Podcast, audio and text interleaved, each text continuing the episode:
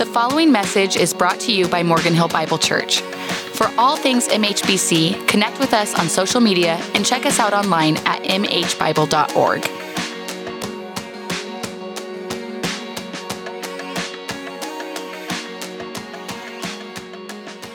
We are, and I would encourage you to open up your Bibles, we are finishing up today the book of Ephesians. So if you've been journeying with us this fall, you know, you've we started this in September, and today we are wrapping up. So if you have your Bibles, I encourage you to open them to the book of Ephesians. We're going to be in chapter six, starting at verse ten.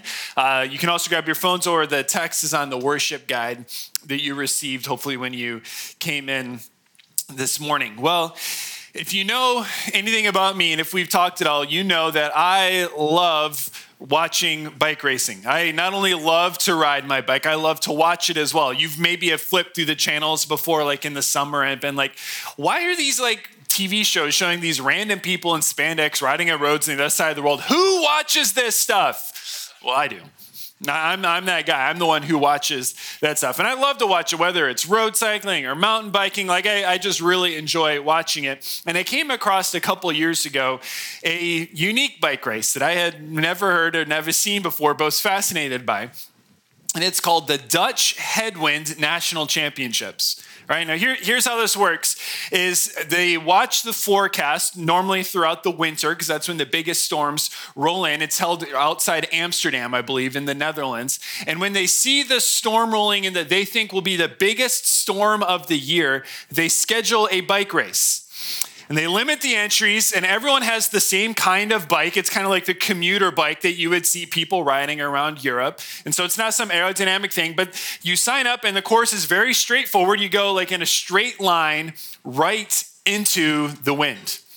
Right into the wind. It's on the windiest day of the year. In fact, I looked it up. The last time they had this race last year, they had to cancel it halfway through because it got too windy. All right, so get this. So so you have these guys who are former cyclists, former pros often, who are riding as hard as they can. And the videos are hilarious because they're going as hard as they can, and they're hardly even moving forward because the wind is just so strong against them. Now, if you get out and ride your bike at all here in the South Valley, you've probably experienced this before. You've gotten on your bike and ridden one way and been like, I am flying today. I am so fast. And then you turn around and you go, nope. As that wind just blasts you right in the face, right? And it, it just slows you down. Isn't that how life feels sometimes? Like no matter how hard you work, no matter what the effort you're putting in, there are just things that are pushing back, forces opposing you. And it seems like everything that could go wrong is just pushing back. And no matter how hard you try, you're working with all your might, and it seems like you're just barely moving forward. See, the reality is, and we're going to talk about this today as Paul closes this book in Ephesians, is that there is more going on in our world than just what meets the eye. And in our Western world, we focus so much on the material and just what we can see. But Paul has talked about this throughout the book of Ephesians, and he ends this with an encouragement and to focus on and to look at this spiritual battle that is taking place in our world. And whether we live day in and day out thinking about it or acknowledging it all, there is more going on than just what we see. There is a spiritual battle at take at place in our world of which we are a part. And these forces would oppose us. They would stop us from becoming who we want to be in Jesus, from living the life that God would have for us. And so as Paul closes this book, he gives them instructions and directions and encouragement as they think about this spiritual battle that they have to face each and every day. And so we're going to look this morning in Ephesians six at three keys to our spiritual battle that we face today and what God gives us to fight the battles each and every day of our lives. Verse ten says this, "Finally, be strong in the Lord and in the strength of his might. Put on the whole armor of God, that you may be able to stand against the schemes of the devil. For we do not wrestle against flesh and blood, but against the rulers, against the authorities, against the cosmic powers over this present darkness, against the spiritual forces of evil in the heavenly places. Therefore, take up the whole armor of God, that you may be able to withstand in the evil day, and having done all, to stand firm." The first key to our spiritual battle is to rely on God's power, to rely on God's power, right? He, he highlights there how there is a battle going on. And so often, I think in, in our world today, that we find that like a reaction to this realization of spiritual warfare, too many times we go to one of two extremes. Like too many times we're just like, ah, nope, that doesn't exist. I'm going to ignore it. I'm going to act like it's not out there. Well, that's just kind of foolish because the Bible clearly talks about it, right? But we have this idea of, I'm just going to ignore it.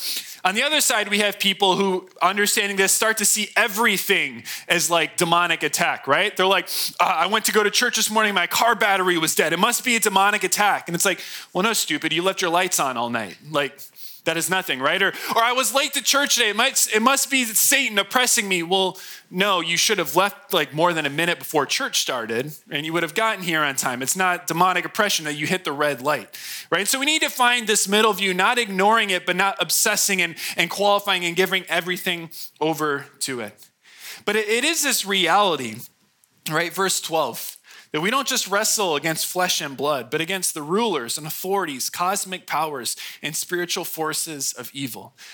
Paul here is not necessarily trying to delineate or give out certain ranks, but it's these kind of comprehensive terms. He's picking all of the phrases that in their culture that they would have used for evil spiritual forces and recognizing that they are at play in our world.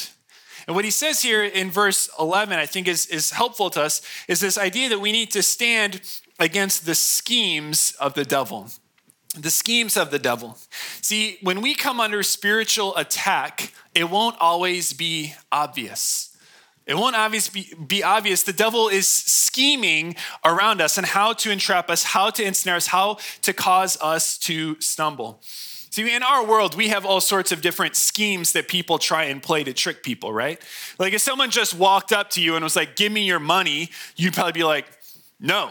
All right, so what do they do? They scheme to get people's money. They'll send you emails claiming to be the prince of Nigeria, and they need your money to get their father back on the throne, right? One of the longest running scams out there. Literally, as I was thinking about this message yesterday, in the span of an hour, I got three text messages. One of them said this, you know, I don't keep up with the news, but my dad just told me the interest rates dropped today to a new low. Here's the site he sent me to refinance my house with a link. I'm like, yeah, I'm not going to click on that from some random number who's never sent me anything before. Or two messages that your phone bill has been paid. Here is a little gift for you. Yeah, you don't get gifts for paying your bills. Like, I'm not going to click on that, right? But they're hoping that's a scheme, right? Hoping someone will fall for it. My favorite scheme that, that I had an interaction with someone is, I don't normally answer those telemarketer calls with the random numbers, but I was in my car, I think, so I didn't see who was calling, and I answered it, and it was someone calling to collect my debt on my outpaid, my non-paid student loans, right? And they were very adamant, right, and threatening that they would take my car, they would seize my bank accounts, they would take my house. Like, I'm like, you can take my wife, my they're going to take everything from me. And I just kind of would just asked open-ended questions, like, you know, kind of having fun with this. And then after a few minutes, I said, so I have one more question for you. How do you collect from me if I've never taken out a student loan in my life? Suddenly it got really quiet the other end, and they're like, oh, goodbye. And they just hung up the phone, right? Because it's a scheme to get people to fall for. See, when you come under a spiritual attack, it normally doesn't come with like a bright flashing neon sign and Satan saying, we are going to try and attack you right now, be cautious. But no, we need to be aware and to be alert because the devil is scheming. He may be defeated and know that his defeat is coming, but he's not stupid. But there are oftentimes similarities and there's patterns of how oftentimes these schemes of the devil come to play in our world and in our lives. One of the patterns, I think, is, is something like this, that they often start, the schemes of the devil often start with a wound, with a hurt, with a pain in our lives.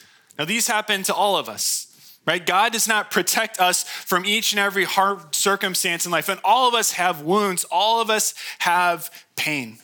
And what happens is, is that all of us experience some wound, some pain in our life, but then after we experience it, how Satan will come about and scheme is that the second thing that Satan will do is he will lie to us, right? The Bible says that Satan is a liar and the father of lies, and he will lie to us about this wound in our life. Jesus is the way, the truth, and the life. Satan is the liar and the father of lies. So Satan will lie to us. Well, this is why that happened. This is why this circumstance happened to you. And what oftentimes is when we hear those lies in our lives, what will happen is upon believing those lies, we will then make vows. We will make promises with ourselves. And oftentimes these promises are phrases that say something like, I will never, because of the lie that we believed. So we'll say things like, I will never trust someone again. I will never be honest with someone. I will never blank. You can fill in the blank. The, the options are limitless, depending on the lie that we have believed. And too often we make these promises based on the lies that Satan has told us and that we've fallen to believe. It's the scheme of the devil. And because of understanding that the devil is at work and he's scheming, it's necessary for us to rely on God's power. Notice there in verse ten, be strong in the Lord and in the strength of his might. Not, not how good you are, not how strong you are. Be strong in the Lord because of how strong he is. Verse eleven, put on the whole armor of who? Of God. It's God who equips you. It's God who strengthens you. It's in God whose strength that we can stand as Christians. He's not saying, you better try your best. It's all up to you. He's saying, no, no, no. Remember, it's all up to God. Remember God's strength, God's power. I find it interesting, but so appropriate here that notice in, in Paul's words, in the words of these verses, there's no panic. There's no hysteria. There's no like running around like, oh my goodness, there's evil forces in the world. Let's all like, ah, this is crazy. No, he, he's saying this is the reality. And so we have to stand firm with what God has given us. See, for Christians, when we realize that there is this world in which we live, that there are spiritual forces at work, but when we realize who Jesus is, who God is, we don't have to live in fear. In fact, as Christians, we shouldn't live in fear. That's why we sung about it this morning, how we don't live in fear, recognizing who Jesus is. See, Paul has already written about this before, but we'll reference back to it. In Ephesians chapter one, verses nineteen to twenty-one, it says this, and what is the immeasurable greatness of his power toward us who believe? According to the working of his great might that he worked in Christ when he raised him from the dead and seated him at his right hand in the heavenly places, get this, far above all rule and authority and power and dominion and above every name that is named, not only in this age, but also in the one to come. So Paul's saying all of these spiritual forces that would come and attack you, all of them that would scheme against you, even the devil himself, defeated by Jesus. He reigns and rules supreme over every single one of them for now and forever. And so as Christians, we don't have to live in fear when we recognize who Jesus is. And talking about the spiritual world in First John, John says this in First John four four, I love this. Little children, you are from God and have overcome them. For he who is in you is greater than he who is in the world. See, as Christians, when we recognize what's going on in our world, we can take comfort knowing that God is on our side. God is with us. The Holy Spirit lives and dwells each and every follower of Jesus Christ. And we don't have to live in panic, live in fear, understanding what's going on in our world. But we do, as he says, need to rely, need to stand firm, not in our own strength, but stand firm in the strength of what God himself gives us. He goes on and he, he puts some more meat on the bones, if you would, to understand what it is to look like to stand strong in this battle. Verse fourteen, stand therefore, having fastened on the belt of truth and having put on the breastplate of righteousness, and as shoes for your feet, having put on the readiness given by the gospel of peace.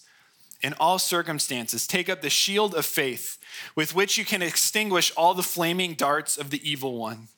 And take the helmet of salvation and the sword of the Spirit, which is the word of God.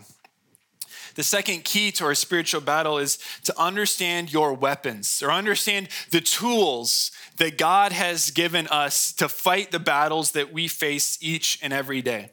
Now, we need to be careful here not to try and read too much into each and every like piece of armor and try and like overanalyze what it means. The reality is that imagery like this is used in different places throughout the scripture, and oftentimes some of the words are interchanged, right? So we don't need to, to, to dissect it too much, but I think there are threads that run through this that are helpful for us in thinking, what does God give us? What does God give us to fight these battles that we will face in our lives, that many of us face day in and day out? What has God given us to fight with?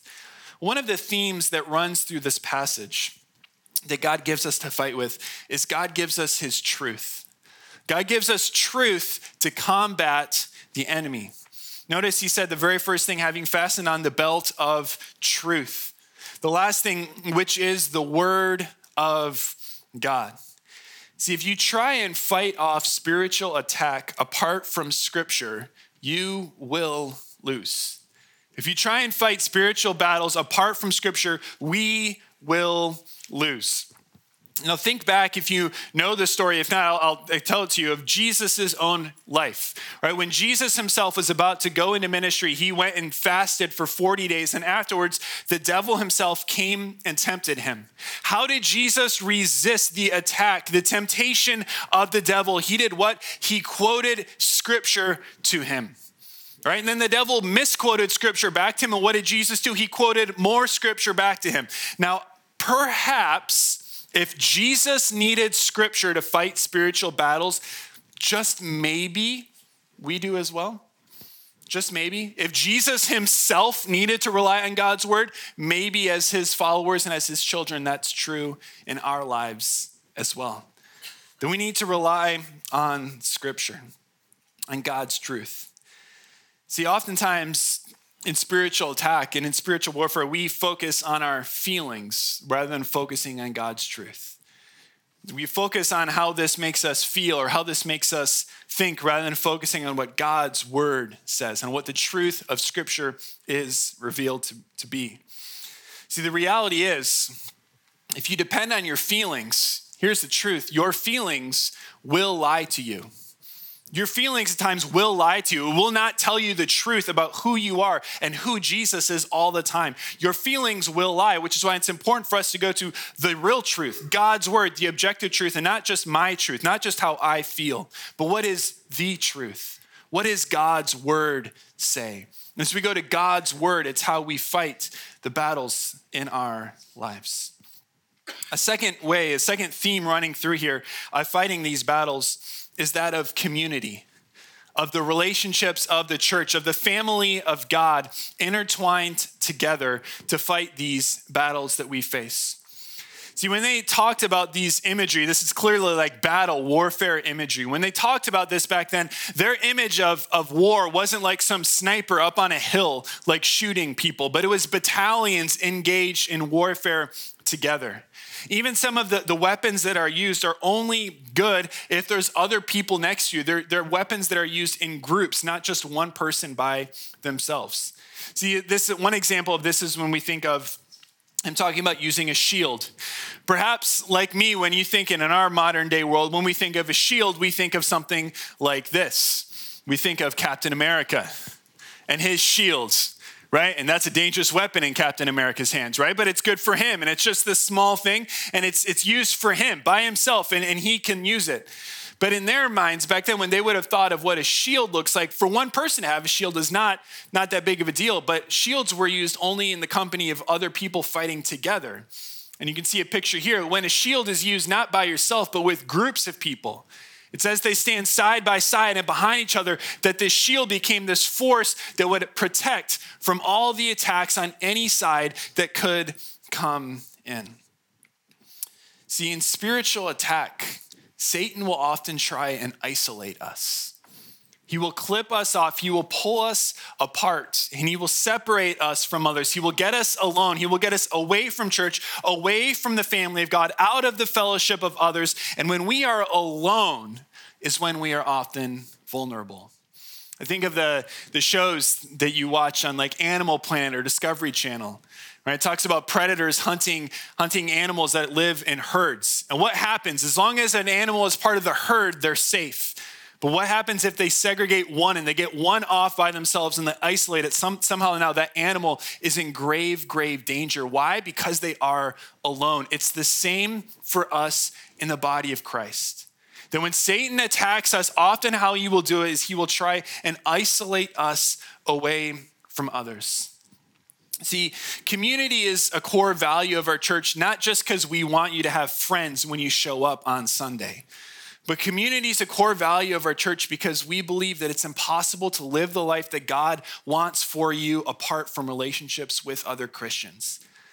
We want this to be a place not just where you come and listen to a sermon. If that's all this was, was just listening to a sermon and listening to some music, we could have all stayed home. We didn't need to be here. But why are we here? Why do we encourage us to gather together regularly for worship, to be together? It's because as the community of faith, as we build relationships, as God's church comes together, that we are strong, united together. Think of all of the imagery that Paul has used throughout this book of Ephesians to talk about the importance of the church, that it's in the church that only Jesus can be known in a unique way as the body of Christ comes together.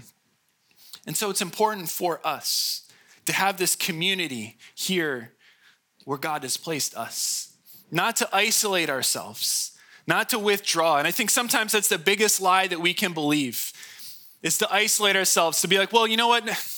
No one would ever understand. No one has my struggles. No one's gone what I go through. And we can justify it in our own heads of why we need to withdraw, when in reality, we're just lying to ourselves, because there are people like you. There's people who have struggled. There's people who have walked through, and there's grace for each and every one of us here. That the community of faith that God has surrounded us with is so important as we fight the battles that God has in our lives. The third The third theme that I see running through these is that the battle of spiritual attack, excuse me, is often a battle for our identity. It's often a battle for our identity. It goes to the core of who we are in Jesus and how we see ourselves. He talks about how we should put on the breastplate of righteousness. The righteousness that, not that's our own good deeds, but whose righteousness are we to put on? We're to put on Jesus's righteousness.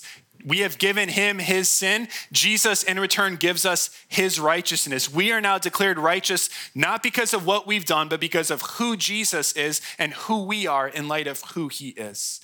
He also talks about, remember and put on the helmet of salvation.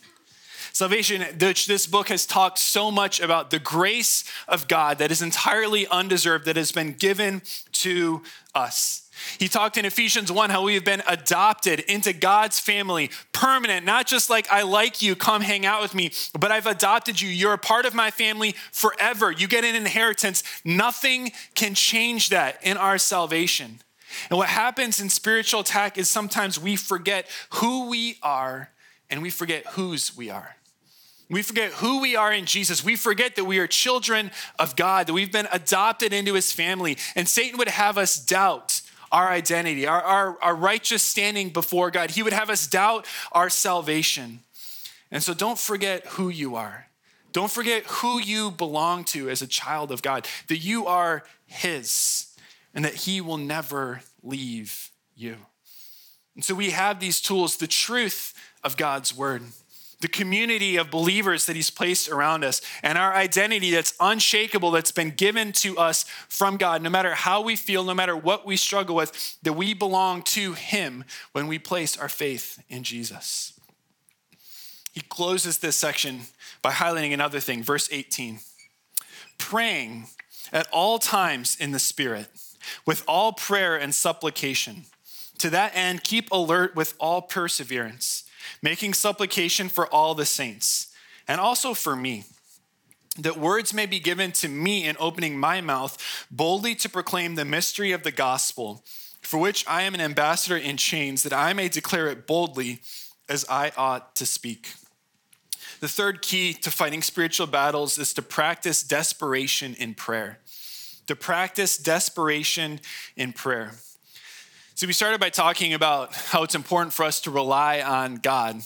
Prayer is the evidence of our level of reliance upon God. If we say we rely on God and we don't pray, we don't rely on God.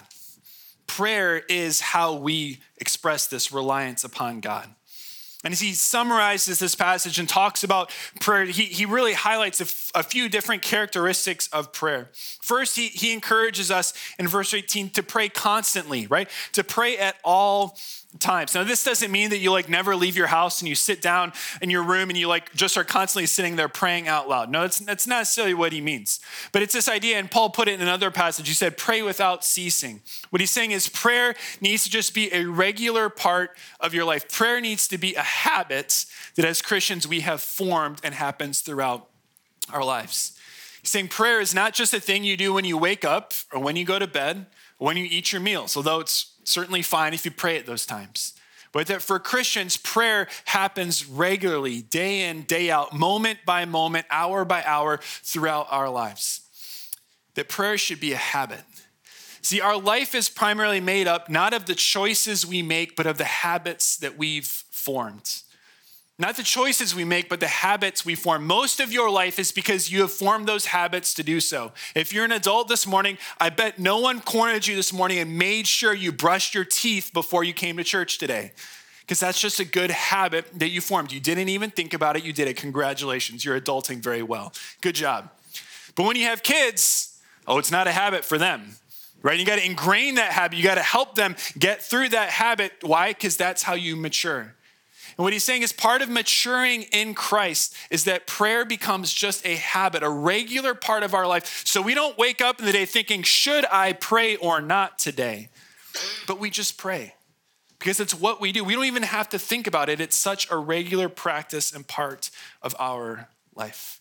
So we pray constantly. The second thing that we should pray is we pray submissively. We pray submissive to God. He says here to pray at all times in the Spirit. Now, what does he mean by in the Spirit? He's not talking about that you pray in like some different language or you pray in a unique way. This is another way of phrasing which the Bible has used in other places to pray in the name of Jesus. It means that when we bring requests to God, we pray under his authority, submitting to his will, and we ask that everything that we pray for would be lined up to what he would have for us. It submits our requests and say, we submit to you, that we pray in the Spirit, not for what I want, but for what you would want to be done. We pray submissively. Thirdly, we pray vigilantly. We pray vigilantly. Notice there, pray with all prayer and supplication. To that end, keep alert with all perseverance. He's like saying, wake up and stay awake. Recognize what's going on. I can't help as I read this passage and think about it. My mind goes back to the disciples. If you remember, Jesus took them up on a hill. He said, I'm greatly distressed. distressed. Keep alert and watch and pray for me. And they fell asleep, right? They weren't keeping alert. They weren't understanding the magnitude of the situation.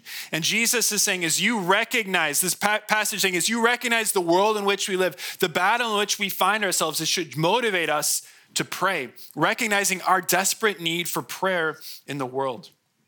First Peter five eight reminds us to be sober-minded, to be watchful, for your adversary, the devil, prowls around like a roaring lion seeking someone to devour. The reality of spiritual warfare and spiritual oppression should motivate us to pray, to keep alert, to be persevering in prayer. The fourth characteristic of Paul's prayer here is that we pray evangelistically. By evangelism, we mean we pray with others in mind, that they would hear about Jesus and know the good news.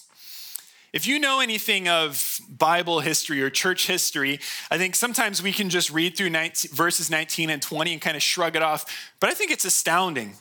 Let's read it again, verses nineteen and twenty. And pray, this is like a personal prayer request that he slides in. Pray also for me, that words may be given to me in opening my mouth boldly to proclaim the mystery of the gospel, for which I am an ambassador in chains, that I may declare it boldly, repeated that word again, as I ought to speak. Get this, the greatest missionary in the history of the world has a prayer request, and that's, would you pray for me that I would share the gospel with boldness?